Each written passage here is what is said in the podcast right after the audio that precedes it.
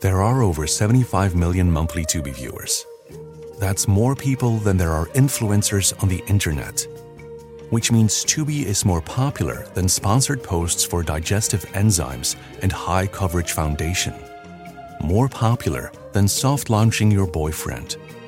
More popular than making boomers explode with rage when you tell them how much you make on a single post. Tubi, it's more popular than influencers.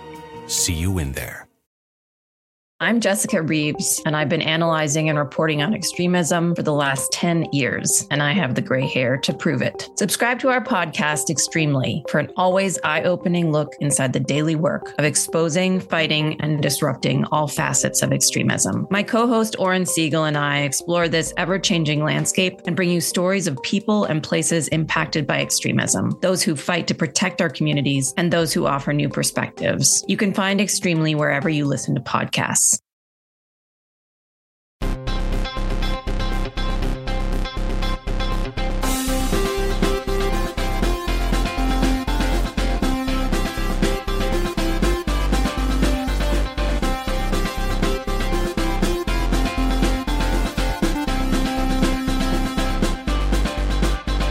Welcome to Pod Save America. I'm Jon Favreau. I'm Dan Pfeiffer. On today's show, Joe Biden and just about every elected Democrat in America make one final run at Joe Manchin and Kyrsten Sinema on voting rights.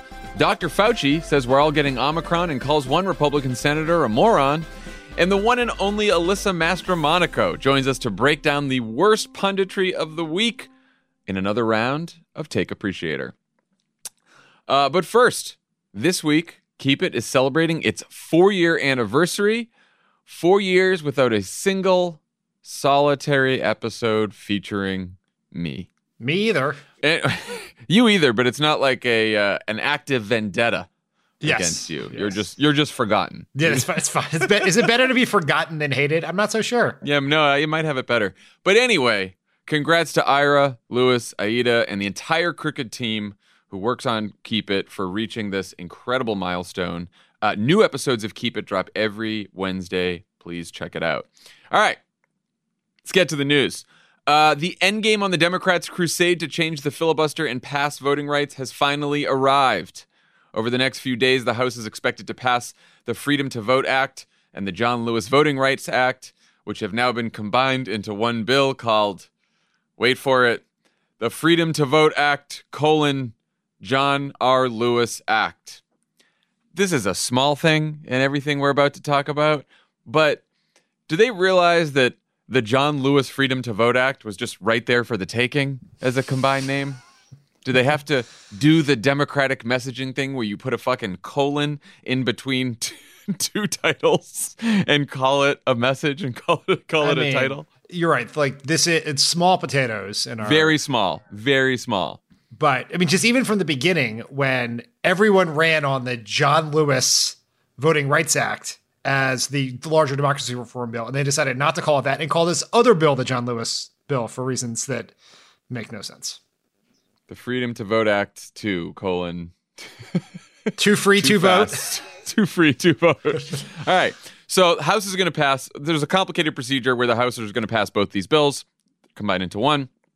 Senate Republicans will then try to filibuster both bills. Senate Democrats will then debate changes to the filibuster. And from there, no one has any idea what will happen, but we have some idea maybe at this point. Uh, Joe Manchin and Kyrsten Sinema are still opposed to eliminating the filibuster. Uh, the votes for a special voting rights exception to the filibuster aren't there either. Manchin has said he's open to the return of a talking filibuster where senators would have to stay on the floor for as long as they want to block the bill. But it's unclear if he'll vote for that change without Republican support. And Sinema just reiterated her support for the filibuster in a uh, no labels Mad Lib speech Thursday morning. Unity, division, partisanship. blah, blah, blah. That's what her speech was. That's what I heard. Uh, in any event, Joe Biden is having what I can only imagine to be a deeply enjoyable lunch with all 50 Senate Democrats today to get all this squared away. Fresh off his big speech in Georgia, where he delivered his most passionate call yet for filibuster reform and voting rights. Let's take a listen. I've been having these quiet conversations with members of Congress for the last two months. I'm tired of being quiet. Sadly, the United States Senate, designed to be the world's greatest deliberative body, has been rendered a shell of its former self. It gives me no satisfaction in saying that as an institutionalist, as a man who was honored to serve in the Senate. But as an institutionalist, I believe that the threat to our democracy is so grave that we must find a way to pass these voting rights bills. Debate them, vote, let the majority prevail. And if that bare minimum is blocked, we have no option but to change the Senate rules, including getting rid of the filibuster for this.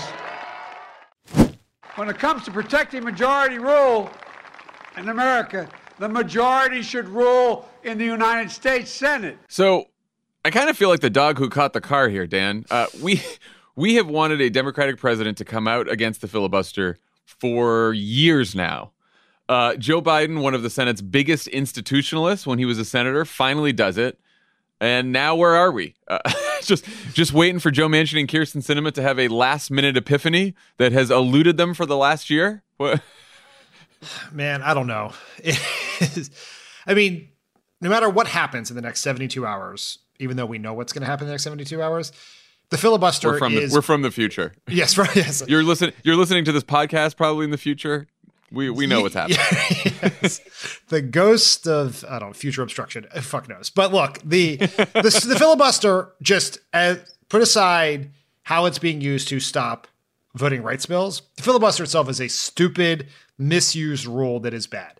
And there are times in which that's going to come back on us very poorly as the party out of power who has a where the Senate is greatly disadvantaged against us, all right, where we have a great disadvantage in the Senate. But it's still wrong. It's just it is just a stupid, it's a terrible way to run a government, particularly in a time of great polarization to depend that the solution to anything must be compromised means you'll do almost nothing. Like the only things that have happened in recent years of consequence have happened on a majority vote using the budget reconciliation process. So I think Joe Biden turning on the Senate, I am for that. But it does, the way this has played out this week, and with Sinema going to the floor of the Senate to announce mm-hmm. opposition to the filibuster prior to Joe Biden showing up to make his last case, it just sort of embodies how terrible this week has gone for everyone involved. And I sort of feel, you know, we have said for years, you got to get caught trying, right? There are sometimes it's better to fight and lose and not fight at all. This week may be the counterpoint to that. I mean, and it's like it's. Not, I don't know that. I mean, what else was he? Uh, I guess the question is, what else was he supposed to do? I don't. It's not. I'm not, I don't even. I don't blame Joe Biden. He. Yeah. I'm, no. I mean, it's. It, I mean, it is just. There are times when nothing will go right, and this is for presidents, and this is one of those weeks. And I, you know, I.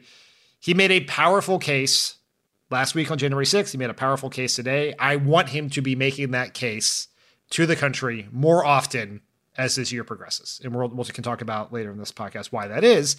But this sort of idea that we're going to hold these big votes, we're going to set a deadline, and no one, and the no one is primarily Senate Democrats here, had any chance of success from the beginning. That is the problem here. And we are we are today where we were yesterday, where we were six months ago, where we were a year ago. And nothing has changed. And I'm not sure anything anyone would have done in the interim would have changed that. Well, Mrs. Lincoln, what do you think of Biden's speech? the speech was great. I, you know, the the filibuster parts are, you know, we care about that. And I'm glad he made the case against it because we need to get rid of it. And it may not, it's obviously not going to be this week that we do it, but at some point, and to do that, you need powerful, important Democrats, particularly someone with the credibility like Joe Biden, to make that case. The part that's more important, I think, is his case about the dangers to democracy, about the importance of the right to vote. And I think that is very important. That's what you want to hear more, more of, regardless of what happened, because all the headlines are going to be Democrats failed to pass filibuster reform or Democrats failed to end the filibuster. But the real story here, and the one that really matters to people as we head into November, is Republicans block voting rights. Republicans block attempts to stop election subversion. And like that's the the part of the story we're gonna have to get to. Um, yeah, like did did the speech move Joe Manchin and Kyrsten Sinema? No. Seems like no. yes. Seems like a no on that. Um, but just from a, I agree with everything you said about the speech itself. From a, a speech giving perspective, I would say he's good with a crowd behind him. Like he he ad libbed a few times. Some of the ad libs are funny. Some of them, I'm sure, you know, people at the White House were covering their eyes, right? But like, it was still better than just like you know sitting in the White House reading off a script in front of you out, out in the uh, in the East Room and then walking back by yourself. You know, like it's good for him to have energy. He's more energetic. He's more forceful. He should do it more often. I thought the speech was great. I, I thought it was great, particularly for what you the reason you said, which is it it was about voting rights, but it wasn't just about voting rights. It was with the larger threat to democracy, which I think is really important. It's central to his message, has been since he ran for office. You know, in some in the speech, there's a bit of a Jon Meacham issue in these speeches sometimes, where the the audience is uh, history books when it should be regular Americans. Something that Joe Biden has always understood more than most politicians. Um, but that's a minor thing, you know, that I'm sure uh, Biden speechwriter Vinay Reddy and, and Mike Donilon can take care of while Meacham's busy telling reporters that he wrote the speech. seems a lot to be, of attention to the speechwriter community coming out here on the It's just pod. a little. It's a weird thing to go out to like have to help on a speech and then go run around the day after being like, "Yep, that was my line. That was my line because I said it on Morning Joe earlier, and now I put it in the speech." It's a weird thing to do. Weird thing to do. One, um, just one thing I, I've been that I thought from this speech and from the speech last week is one thing we all need is more Joe Biden out there making his case. And I look, I'm it, we're in a pandemic. He's got a lot of shit on his plate. It is hard to do the sort like the logistics behind doing the sorts of events he did yesterday or Tuesday, I guess, are harder in this world. Traveling is harder. The staff you can take with For you sure. is hard. All of that. But as we ramp up, Joe Biden making his case for his issues and his presidency is the by far the best weapon we have to try to shift some of the political dynamics heading into November. Right. Because he's going to, like, I mean, other Democrats can and should do that as well, but he's the president of the United States, and that's going to get coverage. And then the, the Biden message and the White House story is going to be part of the cycle, right? part of the constant news cycle. And I think a lot of times in the past year, it's been missing at times. And you're right. Part of it's because it's, it's, it's hard anyway to set up a White House event when you're president. You have all the logistics and security and all that kind of stuff. In the middle of a pandemic, I can't imagine how much harder uh, it, it is. But he is he is better when he has people around him and he's on the road. And they've been playing the ins- they've been playing the inside game, trying yes, to get these bills passed, which is also the right thing to do. But it is worse. It's time. There's a there's a shift happening here. I think, which is very good. Well, I think the key line was the one that we started the clip with, which is, you know, he's been having these quiet conversations for two months and he's tired of being quiet, which I thought was a, a good line and also one that felt uh, very true. Sometimes you say lines and you're like, oh yeah, this one is this one's real. Um, here's a sample media reaction from CNN's Kasie Hunt. President Joe Biden, freshly elected, changing his position on the filibuster might have moved the needle in the Senate. Might have. It's a much steeper climb now, as his approval rating downward trend clearly shows. What do you think? Would Manchin and Sinema have supported getting rid of the filibuster if Joe Biden had only asked them 12 months ago? Was he just late? Was that part of Sinema's speech today? You were too late. You were 12 months too late, Joe. Uh, just to give people a little behind the scenes peek at how things go. So I texted you this tweet uh, Tuesday afternoon. And what happened?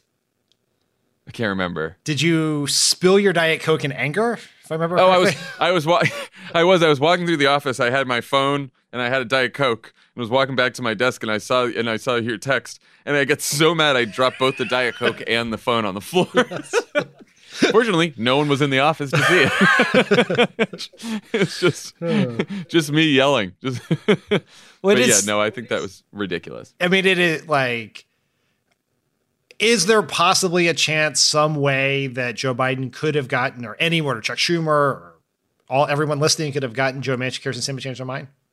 Maybe, but it seems unlikely. But I certainly think that Joe Biden really turning the screws on Joe Manchin just weeks after losing Joe Manchin state by 39 points is not really good. It's not that is not the issue here. It's not Joe Biden's political capital that is stopping this. It is the political incentives of the people involved, and those have not changed.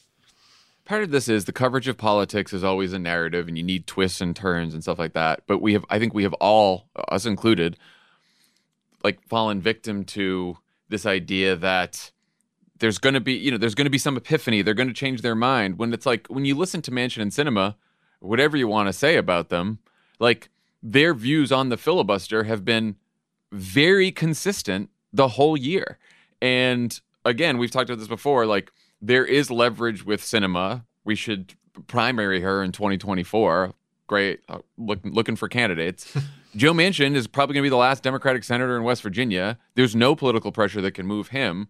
So we're fucking stuck, and we've got to go win more elections and, and and elect more Democrats in order to enact these changes. And that's a that's a frustrating reality. And it is, as you are all very much aware of, extremely boring to keep saying over and over and over again. But that doesn't mean that it's not the truth.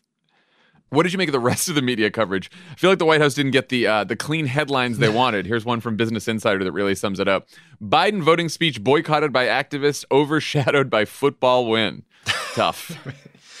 it's just like you can't catch a break. Like on paper, doing this, this they were trying to get Build Back Better done before Christmas. That obviously didn't work. Then you have the anniversary of January 6th, and Joe and Chuck Schumer sets his deadline. So this is the time when it makes sense. And going to Atlanta of all places makes sense. It is the cradle of civil rights, as he said in his speech. Yes, and it's also the epicenter of Republican voter suppression, all happening Correct. in one place. Election subversion. Like there's a Republican governor being primaried for not overturning the will of the voters. it is where it's all happening. So going there makes sense. And then on the week you want to go there, you have just at the general backdrop of a huge surge in the pandemic happening. You get inflation numbers. We put inflation at a 40 year high. And then you get a Quinnipiac poll, which shows your approval rating at 33%. Like, I don't think that's right necessarily, but it drives narratives. And then the day you scheduled your speech, this is the only one they sort of control, but it's also sort of hard to figure out how to how to plan around is you have your speech in Atlanta, Georgia, the morning after the University of Georgia wins the national championship also for the first time in 40 years. 40 years ago, inflation was super high and Georgia was national champions. And now we're back again. and so it's just, it's like, what do you, let me it's just. not great. It's it, not great. you can plan everything right in the White House and get screwed by events. And that made this harder. Does it, I mean, the speech is still good. People will still consume it. The coverage and the headlines that like people like you and I mainstream like this is a business headline you guys from business insider behind a paywall no one will ever cross. So it's not like that's really affecting the electorate. And i and i've seen some of the local georgia coverage which has been excellent. It's not the top story mind you because georgia won the national championship but people in georgia are getting the coverage. But it's it is suboptimal and you're they've been in biden's been in this bad news spiral for since august and it's hard to get out of. And it's really in you know, he, there needs to be a circuit breaker, and they haven't been able to find it yet. So if this goes down as it is expected to do over this weekend, um, Democrats have another option, which is working with Republicans to reform the Electoral Count Act. We've talked about this uh, last couple of weeks. Um, but Greg Sargent at the Washington Post was told that Democrats are expected to introduce their own bill on the Electoral Count Act. I think Angus King, Amy Klobuchar is working on this. Um, that would do the following: one, require a supermajority in each chamber in order to reject a state's electoral votes, something like three fifths. Um, two, create a judicial review for if a state legislature tries to appoint its own electors. And three, clarify that the vice president can't overturn the election, which is something that apparently needs clarifying. Um, so this would be much stronger than the previous proposals, which didn't really do anything about state legislatures overturning an election. That was the problem that, that I think I pointed out last pod. Um, what do you think about it? I think the three fifths uh, bar to overturning an election is the exact right thing to do. I mean, it's a sad statement on the politics in this country that we have to have a supermajority to stop people from overturning the will of the voters, but that is clearly where we are, and that would make it very, very hard to steal elections. Yeah, and I think the state, this the state legislature provision too is actually quite good. It depends on like how you set up the judicial review, of course, but I think it's it's pretty good. Um, Marc Elias pointed out that in the new um, freedom to vote colon John Lewis Act bill that there's some more election uh, subversion provisions there um, specifically, there's they included a federal right to vote and to have that vote counted, which means that if your vote does not is not reflected in the official tallies, you have the ability to sue in the DC Circuit Court. So that's a good provision too. I don't know if Democrats will include that in their Electoral Count Act. I don't know if Republicans will go for it, but I do think if this goes down, and and somehow Democrats could find I think they only have like four Republicans in the Senate right now who are interested, but if they could somehow find 10 Republicans to just do basic election subversion stuff, you don't get all of the provisions that we had in freedom to vote, which are very important provisions and very good, but if you could do something to prevent election subversion, I would fucking do it. I would you, I would work on that. Do you think we're making a mistake by tying our hands behind our back and preventing Kamala Harris from overturning the election in 2025 if we need it. That's um that's you're using your inside voice on the pod again. yes. I think it's so funny how many people think that's like the biggest deal and then it's like that's not going to that's not going to stop the election from being sold in 2024 because we have the vice president. it would be the most it would be the most democratic party thing to do. Yes. To to to to pass this and then have a bunch of Well, this is this is what was my problem with doing the Electoral Count Act without doing anything about the states because the states, the Republican state legislatures, are the real threat. And if you don't do anything about the Republican state legislatures, but you do tie the hands of the vice president and Democrats in Congress, then you could be looking at that kind of an that kind of a bad outcome. But if you do something to stop the states and then do something to stop Congress from overturning the election, basically no one should be able to overturn the election because the people who vote should get to decide who wins. Wild. Wild. That's what I'm for. That's what I'm for. Um, so then let's say like if all legislative solutions fail, or even if the Electoral Count Act passes, but we still don't have voting rights legislation, what should Democrats do and say about the threat to voting rights and democracy? Is talking about these issues on the campaign trail the best way to win the power we need to actually pass these bills? Should we make democracy a central issue in the midterm? There's been a lot of discussion this week with people throwing polls in people's faces that shows that the people, the issues people care about most are the pandemic and the economy. And then there was a set of focus groups that Alex Roarty of McClatchy, I believe, tweeted out, which showed that January 6th and the threats to democracy were not top of mind. And that's sort of one of those like no shit Sherlock poll findings, which is in the middle of a once in a century pandemic and the highest inflation in 40 years, people are probably to those those are to be top of mind for everyone. A pollster calls you says, "What are you most worried about?" It's probably trying to keep your family healthy and pay groceries before you get to a threat to democracy, which won't even manifest itself necessarily for till the end of this year, next year, whatever else. But I think that so some people look at that and say, "See, Democrats are making a mistake by doing this. That you shouldn't talk about democracy. People don't care." And there's just this fundamental difference between how Republicans and Democrats think about messaging. Republicans, for the most part, decide what they want to be top of mind of voters on election day, and then they talk about that, regardless of how it polls now. And Democrats tend to say, this is what voters care about now. This is what we're going to talk about. And maybe it's the best thing for us, maybe it's not the best thing for us, but we're going to try to win what's top of mind. And obviously, Republicans have this advantage and they have this giant megaphone, MAGA media, Fox, Facebook that helps them shift the conversation in ways we don't. But I think if you were to sit here and say, what do we want voters to care about? And it's not, we should be, I want to be very clear, it's not a zero sum game. You can talk about threats to democracy and you can talk about the economy, and talk about all these things. We don't have to just pick one thing. But if you think about how we built the coalition that gave us the House, the Senate, and the White House, it was a bunch of people who had never been involved in politics before, people who had not previously supported Democrats, coming together with the Democratic base because of the unique threat that Trump and Trumpism face in this country. And therefore, I think it to keep that coalition together and engaged, we have to make the case that the crisis that brought us together in the first place, that got us engaged, is not over, and in fact, maybe growing.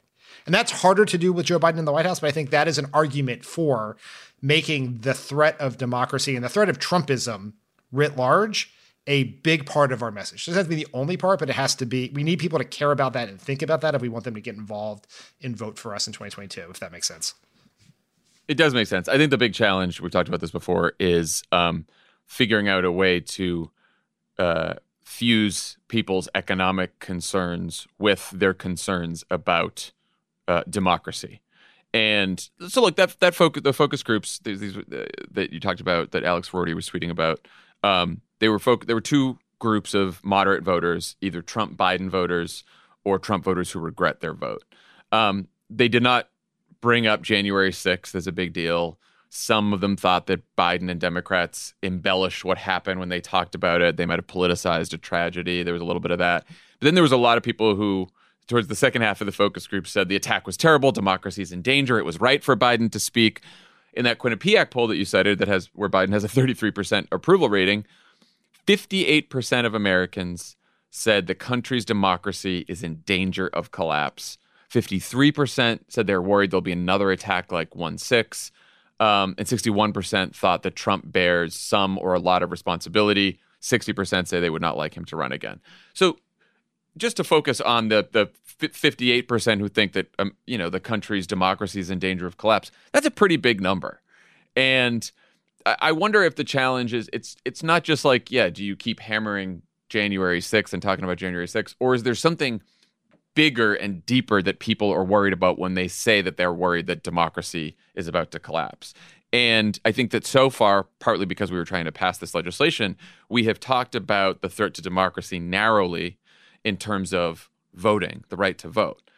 But I think we need to broaden that as a message for the midterms and include what it looks like. You know it's it's democracy in terms of voting. It's economic democracy. It's you know like there, there's just a, a, a country that is open to everyone where everyone has a chance right? Like there, there's got to be a way to understand people's concerns that they're having in their everyday lives while still talking about this larger threat to the system which is going to prevent us from improving their lives you know, like it's uh, they got to work it out. But I don't think people say, "Oh, you got to do both," which is sort of like a lazy answer. Um, but like it's about it's about one message that incorporates all of the different concerns and threats that people face. And I don't think that Democrats are close to it right now. I mean, I've spent a lot of time to think about it. It's very hard. I don't have a uh, an answer that I feel good about. I just one small point here. I think we have to be I think we have to be careful about the democracy is in danger polling because that's like a Rorschach test, right? In a lot of these polls, it's Republicans who the the ones whose party are doing voter suppression they support, putting in voter ID laws that they support, who think that January 6th was a protest and that the election was. They think democracy is in danger because Democrats are stealing elections. Democrats. Yeah. This this one had but party breakdown on this had Democrats, Independents, and Republicans almost at the same levels. Yeah, which is sort of belies what's happening in the real world. And so like there needs to be a little more specificity into some of these questions, which campaign polling will have and media polling will not because they serve different purposes. Oh, I, I was going to say, like, I think this is why you need both polling and focus groups, right? Focus groups are only small number of people, so they can't tell you everything, but polling is just numbers, so you don't really know what's behind the numbers. You need to do both together. You'd love to see some focus groups where you sat voters down and who are concerned about democracy, concerned about democracy collapsing and say, why do you feel that way? What are the things that make you worried about the country? What would you like to see happen? That kind of stuff. Because um, I do, I, I, think it's a, an area for much more research as we get closer to the midterms of like what's really look the the the right track, wrong track. Is it like historic highs for right for wrong track right now? um, would love to find out from people why they think that. Right. Um, not just random people in diners but like you know democrats uh swing voters people who sat out the last election people who might want to sit out this election people who've never voted before independents right like you'd want to go through different groups and find out what exactly what are people are feeling right now um, as as as you put together a message um, we will end this segment with some good news as we're talking about elections and um, and, and how we need to win them. Um, Here's a note from Ben Wickler to Tommy since their interview on Tuesday's episode. Quote, we've raised over $110,000 online since the day that Ron Johnson announced, with a big bump after my interview on PodSave. This is 28% of what we expected to raise over the entire month in just a few days. The PodSave community has definitely been showing up in this fight to defeat Ron Johnson, and I'm so grateful. Fantastic. Thank you, everyone. Good job, Pod Save America listeners. Um, I think we should help Ben get to uh, fifty percent of their goal by uh, by Monday. Monday, by next yeah. pod. Let's be right.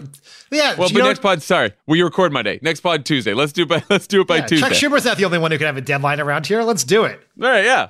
this one will except this this deadline will come with uh you know good news. We'll accomplish something with this deadline. Uh, wisdems.org is where you're going to want to go to help donate to the Wisconsin Democratic Party so that they have the resources they need to beat Ron Johnson. Again, we hold if the Democratic senators who are up win and we beat Ron Johnson, That's one less Joe Manchin and Kyrsten Sinema that we have to care about. Sounds good to me. You flip a you flip Pennsylvania. That's now you don't have to care about Joe Manchin or Kyrsten Sinema. what a what a world. What a world. What a world.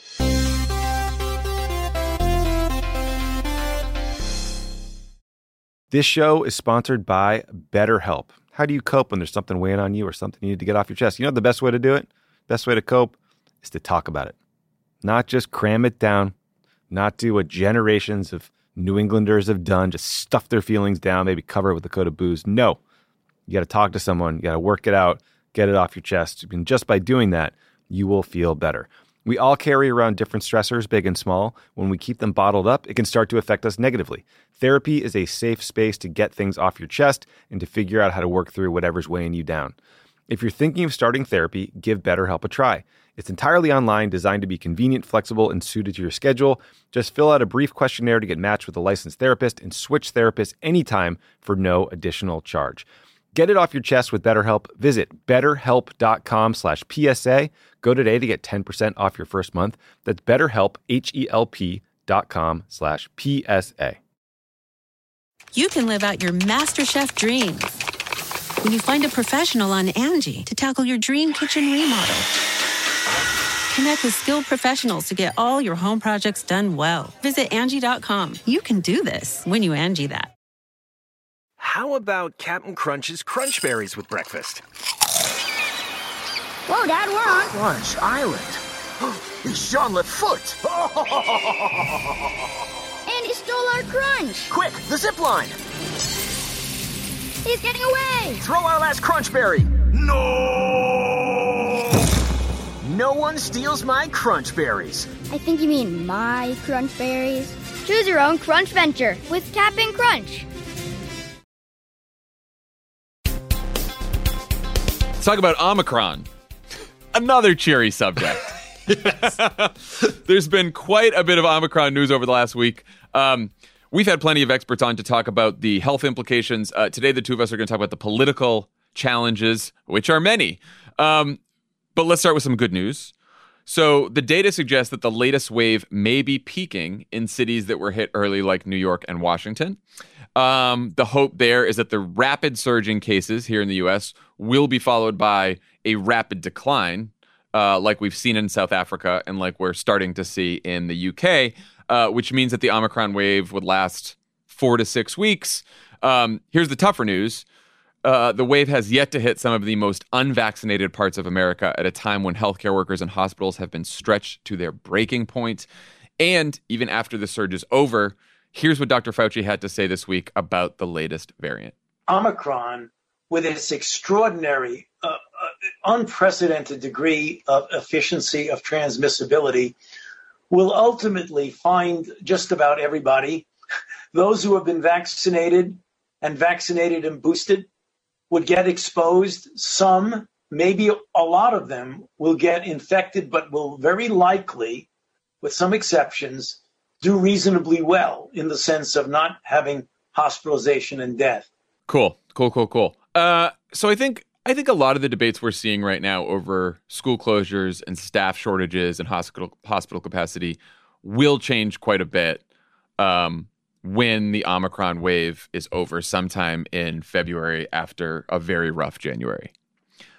But I wanted to talk about what happens then in a situation where COVID a has likely infected most Americans, like Fauci said.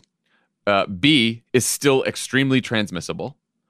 And C is a real threat to the unvaccinated, but is somewhere between a bad cold and a bad flu for something like 90 plus percent of fully vaccinated people who get it. What do you do and say about that if you're the Biden administration?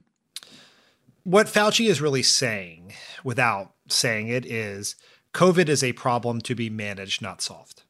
And I think it's going to be incumbent on the Biden administration. I suspect we're probably about a week away from this happening. This is not based on anything anyone has told me, but just my guess of a shift from the message that Joe Biden had said from the beginning, which is we're going to crush the virus, to we are going to I don't know what the right words are, but we're ba- we are going to gently stomp on it.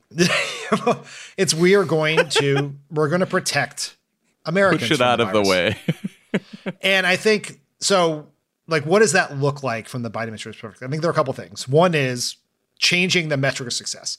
When you have told people that we are going to return to normal and we're going to crush the virus, which I think was a very legitimate expectation over a year ago when before we knew that the Republican Party was going to shift from being boosters of the vaccine to refusing to getting vaccines or boosters. So you have, so you have to shift from we're going to crush the virus, everything's going to be back to normal to we are going to give you the tools you need to live your life as normally and safely as possible. And you saw Biden do some of that today with more with a commitment to more masks, more high quality masks, and more testing, more testing sites, reinforcing um, hospitals and essential, you know, and healthcare workers, keeping schools open, doing everything we can to make it normal. Because even if the virus were to mostly recede into the background, life is not going to return to normal in America for a long time because this was a traumatic event, right? Psychologically, economically, and you just, it's hard to even fathom. Like, I was just trying to think back to, I saw a picture from two years ago today, like in, uh, like a, you know, Apple Photos memory. And it's like I'm out with people and no one has masks on and we're just like having fun and we have no fucking clue what's about to happen. And yeah. to imagine what we've all been through and what our kids have been through and the people who, you know, this is uh you know, we have not in this country suffered this scale of death in such a short period of time since the world wars. And so it's going to take us a long time. So I think you're shifting to a different metric where you're focused on different things than just stopping people from getting infected right? I think that's sort of how you have to talk about it and think about it and guide your policy to it. Because I think we're running we're running out of people to vaccinate. Once we get once God willing, soon as fucking possible, get kids zero to five vaccinated, then right. we've just there's not much more you can do with the vaccine hesitant. I think to get them there. So this week we had uh, six former Biden advisors laid out a plan for what they call a new normal um, that talks about how we can live with COVID nineteen as an endemic virus, which is basically what you're you're talking about. I think part of the um, the confusion among Americans, understandably, has been it seems like there's all these shifting strategies from public health officials, experts, the administration. But the reason that they're shifting is because the virus changes with new variants. And so, if, if I was the Biden administration, I would say new variants require new strategies. Here's ours, right? COVID 19 may not completely disappear from our lives, but it will no longer control our lives. And then, as you said, we have all the tools we need to move beyond this pandemic. The most important are still vaccines. I, I would go back to that um, because vaccines continue to offer, even with this variant, extremely high protection, protection against hospitalization and death. Um, they also, according to the the one peer-reviewed published study we have about long COVID, among in people who have been vaccinated, uh, vaccinations reduce the chance of long COVID by at least 50%, if not more, in the one study we have. But there's a lot more uh, to be learned about that. Vaccines are free and available to every single American above five. Kids under five should be able to get them in a few months. Wherever we can, we'll require vaccinations in order to keep people alive, just as we have with so many other illnesses in the past. We've also developed therapeutics, uh, therapeutic treatments for people who get COVID that will also keep them out of the hospital, including finally for people who are immunocompromised. The FDA finally uh, approved one in December that that uh, there's that uh, should help people who are immunocompromised. Um, we're going to ramp up treatments uh, of all of these therapeutic treatments this year, so that we're going to have these pills for like everyone who needs them. Eventually, if you want more protection than the vaccine provides, you can wear an N95 mask indoor in crowded settings. That will protect you. That will protect you even if everyone around you is not wearing a mask we're going to send those to everyone. That's what they announced today. They're going to send N95s to people finally. Um, they're going to make sure there's enough testing, better ventilation in schools, offices, government buildings, keep developing better treatments and better vaccines, double down on efforts to vaccinate the world because it's the right thing to do and because that's the best way to prevent other variants from popping up. And if they do pop up, we'll be ready. And if there's if there are future surges or waves, hopefully they're not, but they may be. Um, we sh- we may need to put in place temporary restrictions to prevent our hospitals from filling up or our healthcare system from breaking. Other than that, people should live their lives. You know, like I, th- I just think you have to.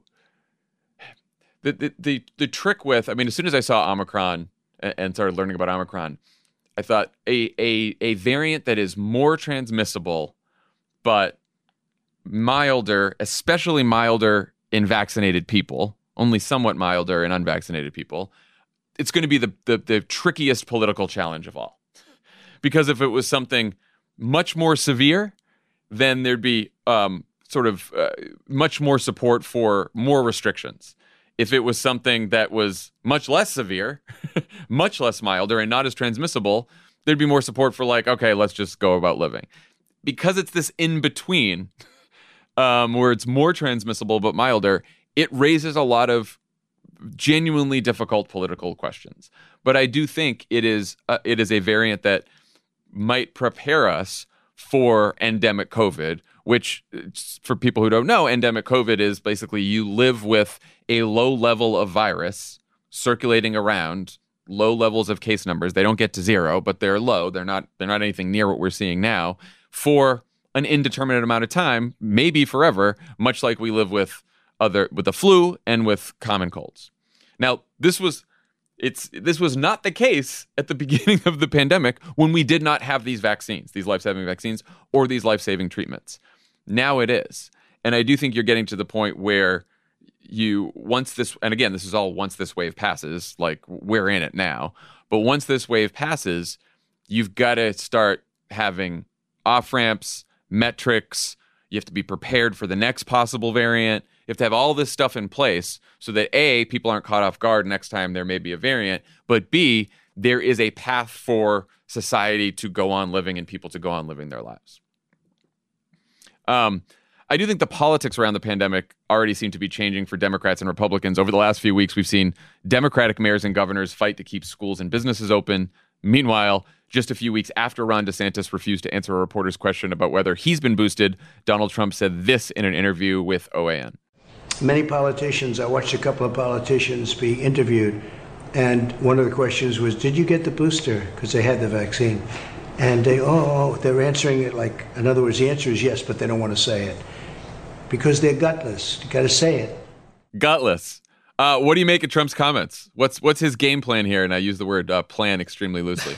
well, based on what reporters like Maggie Haberman have tweeted and reported, it seems like this is largely about Ron DeSantis, who Trump is angry at, jealous of, threatened by, and DeSantis has sort of very prominently refused to say whether he was boosted or not for fear of trying to trying to avoid that situation Trump found himself in when he was at that rally in Alabama a few months ago and talked about the vaccines and got booed by his own people. And so this is like a dig at DeSantis, which is ultimately at the end of the day, these Trump things are never about some sort of strategy. They're just sort of about a grievance with someone and a chance to like attack someone who he is he doesn't like or feels threatened by. I think that's what this is. But it is, I will say, great politics. You think it's great politics for Trump? Yeah. I mean, think how about do you think how do you think it plays? I'm just curious as how it how that plays with the Republican base, which has been, you know, their opinions range from anti-vaccine to vaccine hesitant to booster hesitant to anti-booster. Like this, this is not a base that um, is in love with the vaccines. Though you know, a good number of Republican voters, of course, have taken the vaccine. It. Well, a couple things. One, in the short term, in the short term being this midterm election, the pandemic is the Republicans' greatest weapon. And they have this message that is more Americans have died from the pandemic from COVID under Biden than Trump. Now, they're that really absolves Republicans of their exact role in convincing their voters to not get the vaccine and therefore making them die at an incredibly yeah. high rate. So they a bit, but a bit, yeah. As like not substance, but soundbite. That is a message, and it is Biden promised to end the pandemic, and the pandemic is not over. And it's like as we said, that's not Joe Biden's fault per se. Like not that it's been perfect, but it's a much thing bigger than one president can end it. But that's the message. The biggest vulnerability in that message is the anti-vaccine sentiment among Republicans because it's not just that it is true that the majority of the unvaccinated are Republicans, but the majority of Republicans are vaccinated. And mm-hmm. so that is a yeah. small minority. Whether I think Trump's power over the base is would greatly exceed their qualms about the vaccine were he to run again in 2024. I also don't think anyone of substance is running against him if he does it. But I went back on a project I've been working on that will be announced at some point in the near future. Went back and looked at all of the how the Republicans talked about the vaccine in November and December. They fucking loved the vaccine when Trump was president. Ronny Jackson, gonna get the vaccine. Ron Johnson applauding the vaccine. Love Operation Warp Speed. So once once if Trump decides that he wants to get credit for developing the vaccine and then attack Joe Biden for screwing up the rest of the pandemic, I think the vast like maybe not Ann Coulter, but the but the actual voters are going to follow him right along, right back to where they were two years ago. Yeah, and I think and and Trump is also doing what Youngkin successfully did in Virginia, which is saying, "I got the vaccine, I like the vaccine, I got the booster, I like the booster, but it's up to you. I don't like the mandates." Um, which is, you know, why do you think that um, so many elected Democrats have been fighting against closures during this wave? What's changed there? Well, one, we know a lot more, but parents are sick of closures. They are. I think we have we know and have enough research to know that we can keep kids as safe as possible in the situation and that the cost of kids being out of school for the kids themselves, for the community, for the family is so high. And you look at the, the polling is very clear. It's like 30% support, 65% opposition to closing schools or returning to remote learning. So no one wants to be on the side of the 30 the 30% issue. Well, and the other big thing, I mean, kids over five, are unlike our kids, unlike Yes. our kids, uh, have access to vaccines. And if you're a vaccinated child over five, then your chance of a really bad outcome is extremely, extremely small. Um, now, the what now what's the reason that the debate right now is a little messy is because a lot of these schools aren't closing because Yes. every, everyone's saying close them down and it's it's dangerous. It's everyone's getting sick and a lot of teachers are getting sick and a lot of staff are getting sick and you know they end up with they end up uh, recovering They're, a lot of them aren't going to the hospital but they're still out for a week um, or you know some someone has covid or a student has covid and they shut a whole bunch of they sh- shut classrooms down they shut whole schools down they send people home they quarantine they isolate you come i mean it's like a real mess Yeah, I mean that you raise a very important point. So there is a bit of a straw man argument here, with other than a couple of notable exceptions, like what was happening in Chicago a few weeks ago. Almost no one is arguing to close schools proactively because of a surge in COVID cases. That like that's not what Democratic mayors are doing. It's not what Democratic governors are doing. No one's doing that. But like as you point out, some schools are being forced to close or have classrooms closed for the same reason that flights are getting canceled. The Starbucks by my house is closed. Like there are people are you're getting there. It's spreading so fast and to so many people because it's so transmissible. Even if most of those people are having very you know relatively minor symptoms, that it is disrupting life, and schools are a part of that. This is not this is not 2020 all over again. right. And just uh, you know the other thing that's changed is the is the politics around this. The usa today poll from this week do you support or oppose the following policies to slow the spread of omicron? I thought these numbers were interesting. So 54% approval for masks in public spaces higher than i even expected. Um, 64% approval for social distancing in public spaces only 41% approval for vaccine requirements for public uh, spaces. It is interesting that the support for vaccine requirements, which started, I would say, majority support, then sort of went down to 50 50 and is now a little bit below that. Um, you know, I guess the the Republican sort of disinformation machine has been doing a, a really working overtime there. Um, support for remote learning, 29%.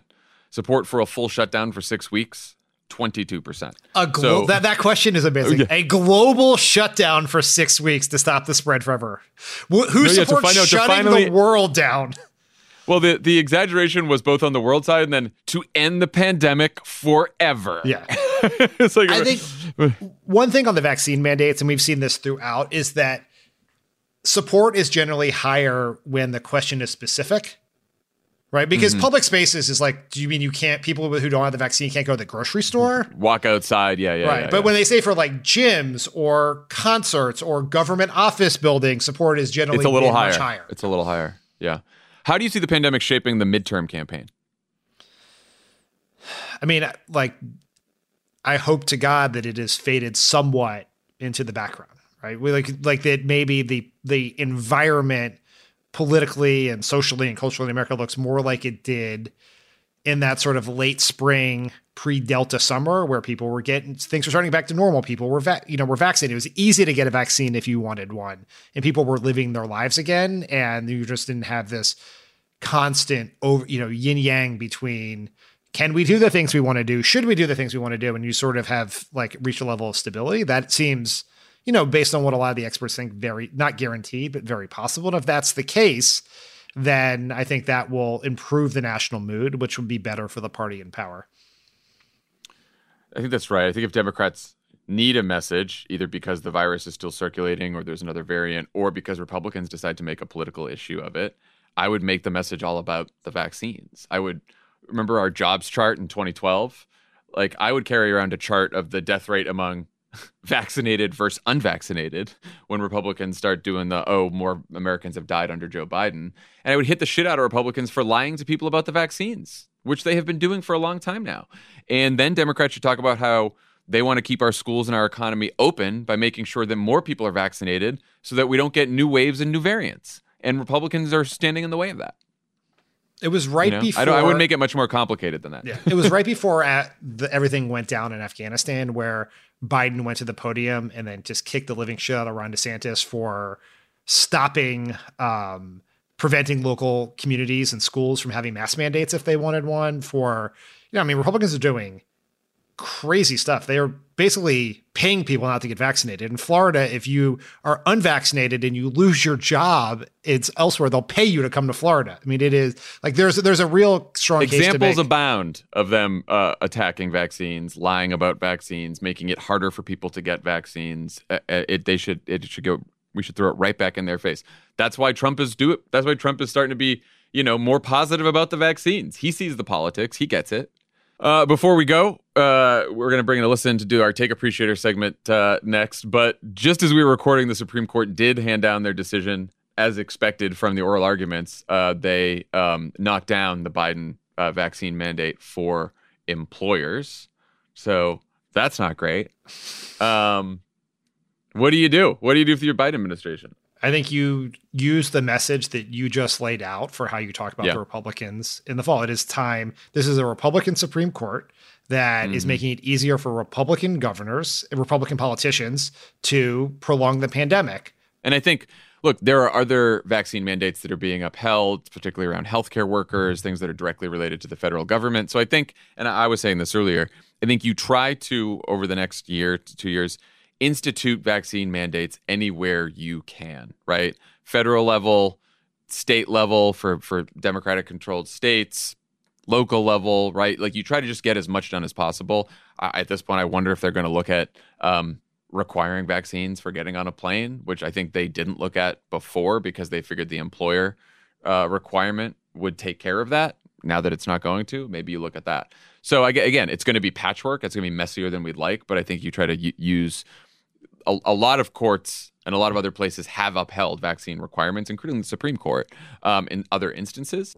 Okay, when we come back, we'll bring on Alyssa for a round of Take Appreciators.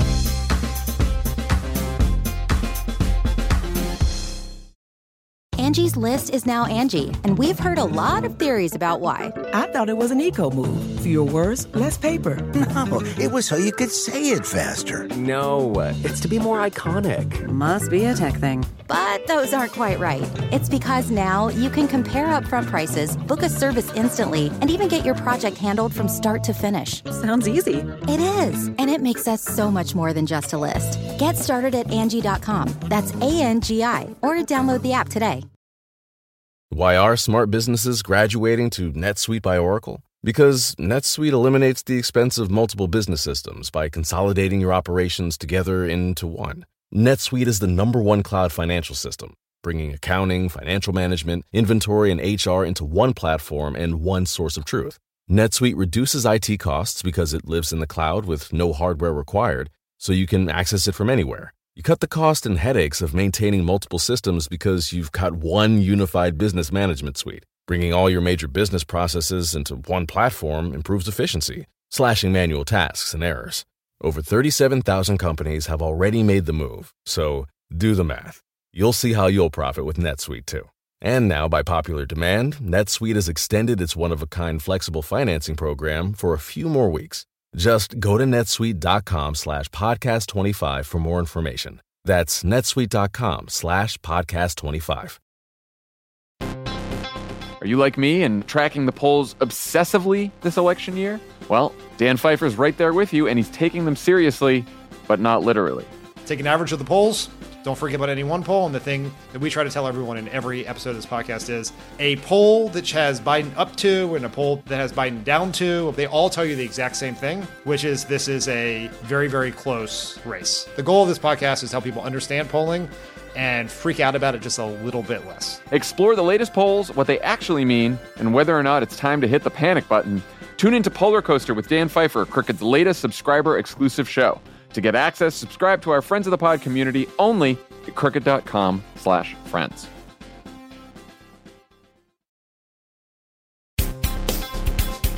All right, before we go, we're going to play another round of our favorite game, Take Appreciator. But this time, we're joined by the co-host of Hysteria and one of our favorite people on earth, Alyssa Mastromonaco. Hey, Alyssa. You guys, I could cry looking at you. I mean, I really, you're like the only, the real downside of this whole COVID pandemic has been not being able to, you know, see the both of you in person. I know. Same here. Soon. Soon, Alyssa. Soon. My hair will be brown by then. okay. Uh, Chief Take Officer Elijah Cone. What do we got? Hey, everyone. Welcome back to the Take Appreciators. I'm going to share some notably bad punditry with you. The producers have seen these takes. John, Dan, and Alyssa have not. They'll give their reactions and rate them on a scale of one to four politicos. Let's just jump right into it, guys. This one is hot off the presses. I just finished adding it. There's a suggestion from EJ, uh, who works on our politics team. Very topical from the Washington Post titled How Kyrsten Sinema Defended the Filibuster and Bipartisanship. Here's the quote Sinema also exhibited passion about something that doesn't usually elicit such emotions in politics these days bipartisanship and moderation. Guys, I know this one's fresh. Your reaction. I, I want to hear Alyssa. I want to hear Alyssa take this one. You guys, I have real issues with her. They're manyfold. um, I believe, Elijah, you tried to stump me, but I did check out CNN before I got on here. And I think in her speech, she talks about the disease of division. Um, also, you guys, she gave the speech as Joe Biden was on her way up to the Hill. So, anyway, it's the shittiest, grossest, like most disrespectful thing she could have done. I think she's a cunt. That's what I have to say. wow. I mean, do we have to beep Whoa. that? No, like, you, you I mean, don't. That's the first I'm a woman. ever use. I'm a woman. I mean, okay, man, and I don't- every it was so many layers of assholeness. Um, that like you know that she played like a combative video game before she went down to the Senate floor and was like, "You are a maverick. You are a maverick," and like, bitch, you're not a maverick. Okay, no, you're trash. There is, there is that she all she wants to be is John McCain, and she is. Not John McCain. We knew John McCain. We ran against John McCain. She's no John McCain. She's no John McCain. So how is that hot take? Um, I'm guessing that's. I'm guessing you're going to give it then four four four playbooks. Four playbooks. Are they politicos or are they playbooks? Where I think we're having. I thought they were playbooks. They What- are- I think yeah, it's four Elijah pol- I think for a loop. They are politicos. and whatever. Four politicos is a full playbook. Yeah. Oh, so I almost she- called you out my on bad. Twitter yesterday for this. Same. I am sorry. I apologize. I apologize. I'm wrong. So yeah, Um, so fu- so full playbook. full, playbook, playbook, for you. full playbook. Get a new identity. Uh, Dan. The best part about this take is the idea that there's no one out there making the case for bipartisanship. That that's not the thing most fetishized by all people in American politics. So I give it three politicos for that reason. Yeah, I was gonna say. I I, I feel like if we're talking about Kyrsten Sinema's speech, yeah, the full playbook. If we're talking about specifically that Washington Post take, I might do I might do th- three just because I want to save some gas for the next couple takes. Kyrsten Sinema's speech gets uh, something that's actually beyond a full playbook. It's What a is that? it's a West Wing playbook. That's a that's for a very small audience and hopefully a, a vanishingly small audience. All right. Wow. All right, Elijah, what else you got? hot. Well, let's go to the future. Let's get out of 2022. I want to fast forward to 2024. So I think a lot of people knew this one was coming. This is a piece from the New York Times titled Biden Cheney 2024. Uh, so this piece talks about Israel and how there's like a large moderate-ish coalition that defeated Bibi Netanyahu's far-right government by putting aside their differences and coming together. It then argues we should do the same thing in America uh, because democracy's on the line by having Biden run in 2024 with Liz Cheney as his running mate. Here's a quote: "This is this is the democratic way of defeating a threat to democracy. Not doing it is how democracies die." So, anyone want to guess who wrote it? I mean, it was obviously Tom Friedman. Yes. Obviously. because because it sounds like the the opening paragraph reads like a parody that someone would write about a Tom Friedman column where he immediately starts talking about Middle Eastern politics with Israel and Palestine in order to talk about make his in order to make his case for a ticket that has Joe Biden and Liz Cheney. Liz Cheney with a cons- Liz Cheney, who again we have said many times, like good for her, she's doing the right thing. Really respect her. Think she's a great messenger on TV. Um, her constituency is I don't what what is Liz Cheney's constituency like like like ten former Republicans at this point. The only thing I would say about this take, which really takes itself down, is what could possibly go wrong with a member of the Cheney family as vice president? See, I did see this because I replied to Pfeiffer's tweet with when I really feel passionately about something, I go into the 90210 uh, Dylan McKay eye roll emojis or whatever they are. And I was like, is he kidding? Also, I mean, Netanyahu was prime minister for like 15 years. So it kind of like, I'm all for Israel, but like it took them a long time to get rid of him too. Um, and I thought that his article Fair. would have been more compelling if he said like Bernie and Liz Cheney. Now that's an interesting conversation starter. But like who do Biden and Liz Cheney together actually appeal to? It seems like he's missing something. Also, Maybe maybe the Ed board, maybe the New York Times editorial board. Those all those nerds. I mean, in fairness to Tom Friedman, as anyone who is a long-term reader of his column knows, he gets all of his best ideas from cab drivers during international travel. and because of the pandemic, he has been unable to travel or get in cabs. So he's scraping the bottom of the take barrel these days. All right, so Politico rating. Alyssa, what do you uh I yeah, mean, I feel final? like he's probably a 3. I'm going to go with a 3 because it was very expected. I don't expect better than this. Oh, that's a good It's on par for his interesting point. takes. I'm I'm going with the full playbook on this one just because it was again the the the spirit of this game is is take appreciators and appreciating a real triggering take. And I can't imagine a take more triggering than Tom Friedman talking about Biden and a Cheney joining forces also by making an analogy to Middle East politics. I just I can't imagine anything more triggering. It's they did it. He did it. Congrats to you Tom Friedman. I'm going three because I I I want to hold out hope that Tom Friedman's going to give us an even more Tom Friedman take before this election is over. Cool. Cool. Okay. Excellent. All right. All right, Elijah. Last one. Here we go. So this one is from the Wall Street Journal. Uh, it's a piece titled "Hillary Clinton's 2024 Election Comeback." The quote is just the subheader of the article, which sums it up. Uh, Joe Biden and Kamala Harris have become unpopular. It may be time for a change candidate. Any guesses as to who wrote this? yes. Yes, I have a guess.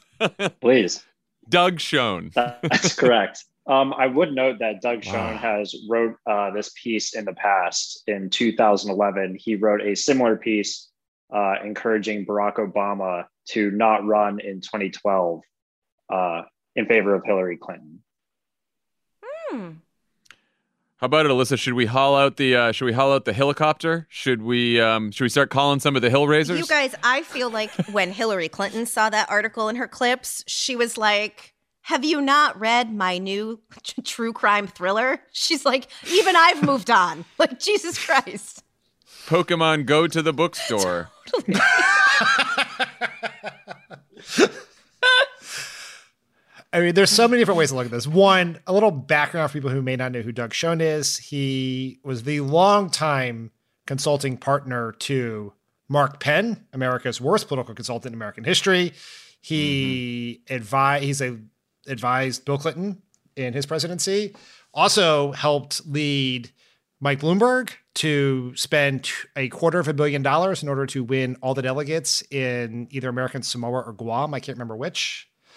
And is a frequent and very thirsty Fox News guest. Very thirsty. But I very would just thirsty. say here's one way to think about this take, which is why I think I should get the full playbook is in order to beat Trump, we should replace the person who beat Trump with the person who lost to Trump.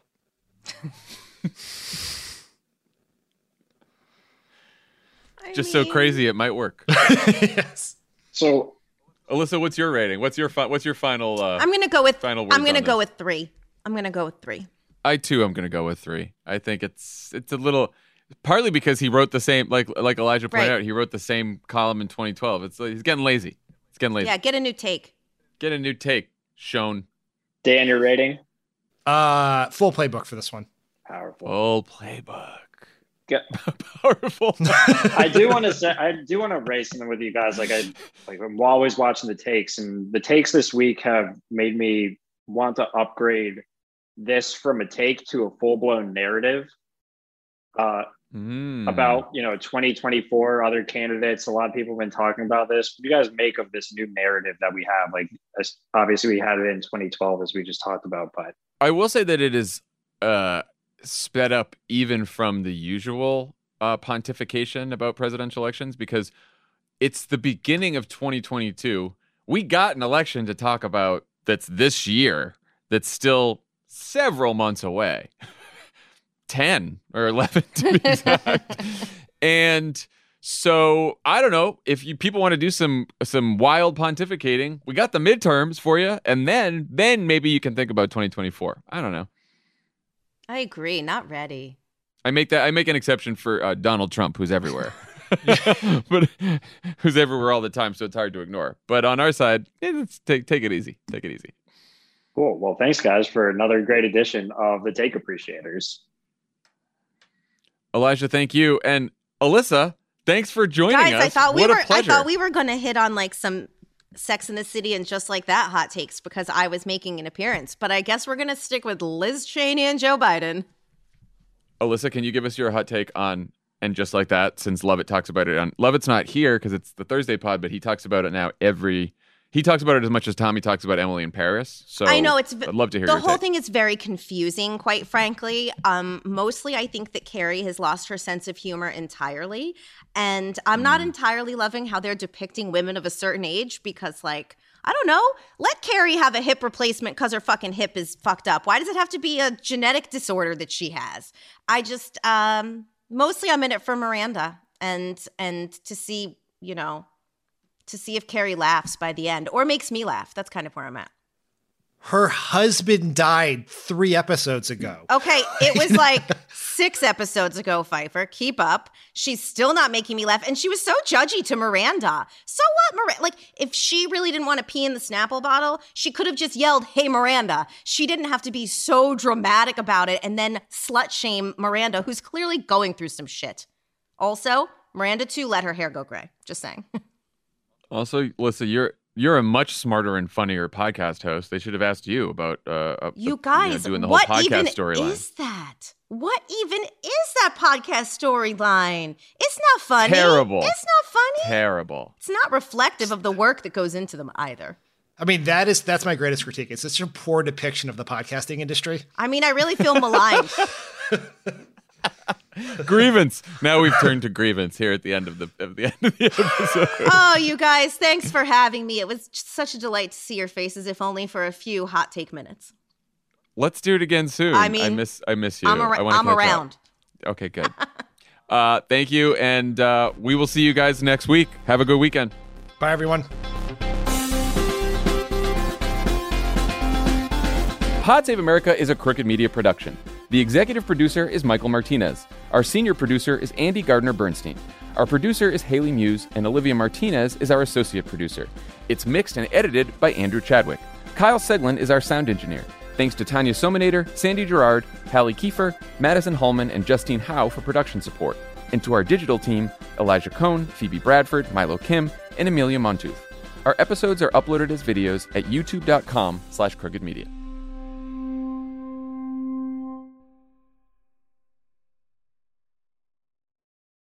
Angie's list you know and trust is now Angie, and we're so much more than just a list. We still connect you with top local pros and show you ratings and reviews, but now we also let you compare upfront prices on hundreds of projects and book a service instantly.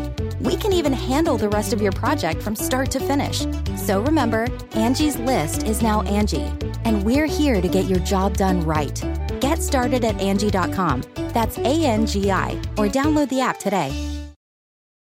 Why are smart businesses graduating to NetSuite by Oracle? Because NetSuite eliminates the expense of multiple business systems by consolidating your operations together into one. NetSuite is the number one cloud financial system, bringing accounting, financial management, inventory, and HR into one platform and one source of truth. NetSuite reduces IT costs because it lives in the cloud with no hardware required, so you can access it from anywhere. You cut the cost and headaches of maintaining multiple systems because you've got one unified business management suite. Bringing all your major business processes into one platform improves efficiency, slashing manual tasks and errors. Over 37,000 companies have already made the move, so do the math. You'll see how you'll profit with NetSuite too. And now, by popular demand, NetSuite has extended its one of a kind flexible financing program for a few more weeks. Just go to netsuite.com slash podcast 25 for more information. That's netsuite.com slash podcast 25.